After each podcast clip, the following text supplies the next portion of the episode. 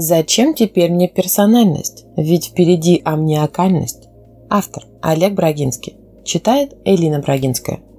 У персональных данных три беды.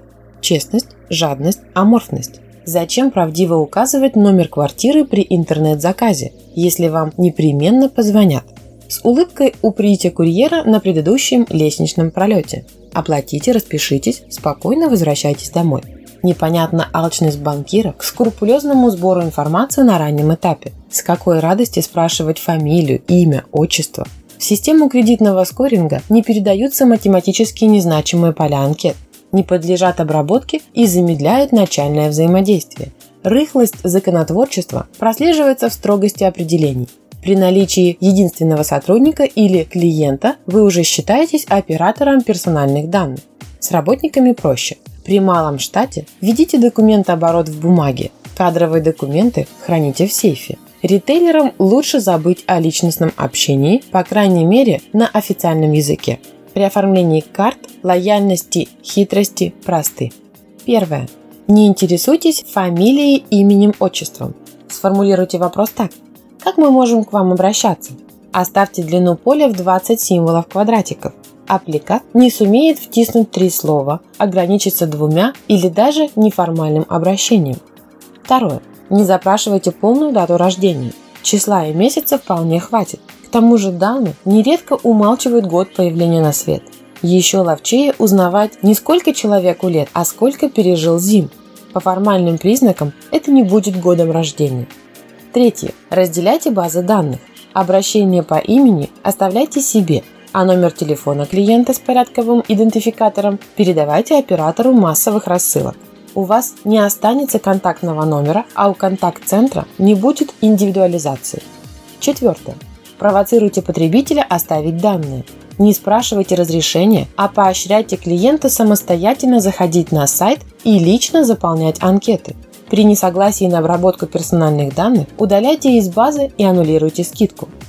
Пятое. Предусмотрите отзыв разрешения. Клиент вправе отозвать согласие на обработку личной информации.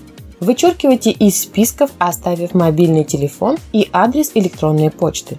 Без ФИО такие строки не будут считаться персональными, но вы сэкономите, включив режим молчания при дальнейшем общении с такими умниками.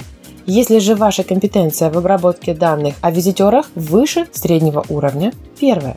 Храните данные в России. Сеть деловых контактов LinkedIn насчитывает 500 миллионов участников и принадлежит Microsoft, третий по стоимости компании планеты. Запрещена в Российской Федерации год назад, 4 августа 2016 года, из-за отказа разместить серверы на территории страны. Второе. Ограничьте доступ персонала к клиентским данным. При доказанной утечке информации и последующих судебных разбирательствах вам инкриминируют содействие неправомочному доступу. Запрещение формулируйте письменно, требуйте подписей. Третье. Обратитесь в Роскомнадзор с запросом официально и от третьего лица, например, адвокатского объединения. Поинтересуйтесь о мере ответственности за неуведомление о сборе, хранении и создавании баз данных Ответ будет туманным и беззубым. Четвертое. Подавайте заявку в госорганы заранее. Уведомление о намерении осуществлять обработку персональных данных составьте заранее. Подготовьте полный пакет документов. Положение, регламент, инструкцию по защите. Проконсультируйтесь с юристами и отправьте заявку под их контролем.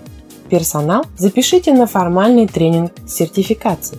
Пятое. Контрактуйте профессионального обработчика. Вы же не занимаетесь изготовлением бумаги, очисткой воды для кулера, прокладкой последних миль интернета. Передайте базы данных профессионалам. Пусть общаются с государством.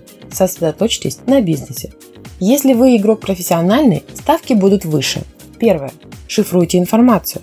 Реляционные столбы кодируйте с использованием аппаратных ключей. Заключите договора с криптолидерами. Пропишите, что, как, где сохраняется. Предусмотрите ответственность поставщика. Второе. Резервируйте носители. Раз облачные сервисы в России не развиты, развивайте центры хранения и обработки данных. Настройте горячее резервирование, чтобы не приходилось передавать носители информации на ремонт и восстановление сторонним организациям. Третье. Маркируйте выборки – При отработке запросов на контакт с пользователями или предоставлении выгрузок для аналитических целей проставляйте метки по регламенту. Сам регламент передайте на хранение нотариуса и введите журнал выгрузок. При утечке круг подозреваемых сузится расшифровкой меток, проведенных внешними экспертами. Четвертое.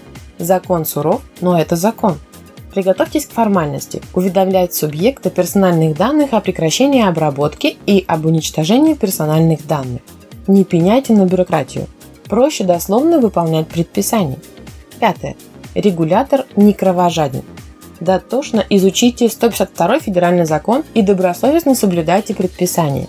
Зарезервируйте фонд на покрытие административного штрафа размером в 100 тысяч рублей и заранее попрощайтесь с деньгами.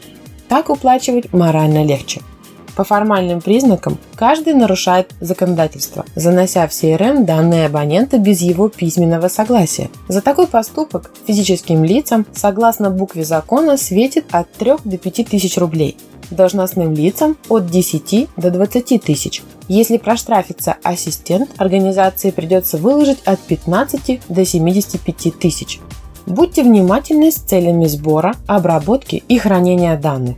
Не оригинальничайте и лучше лишний раз их используйте. Не будет лихо, пока тихо. Подождем прецедентов с мощными игроками. Пусть сильные проложат лыжню. А пока заверьте веб-страницы сайта у нотариуса.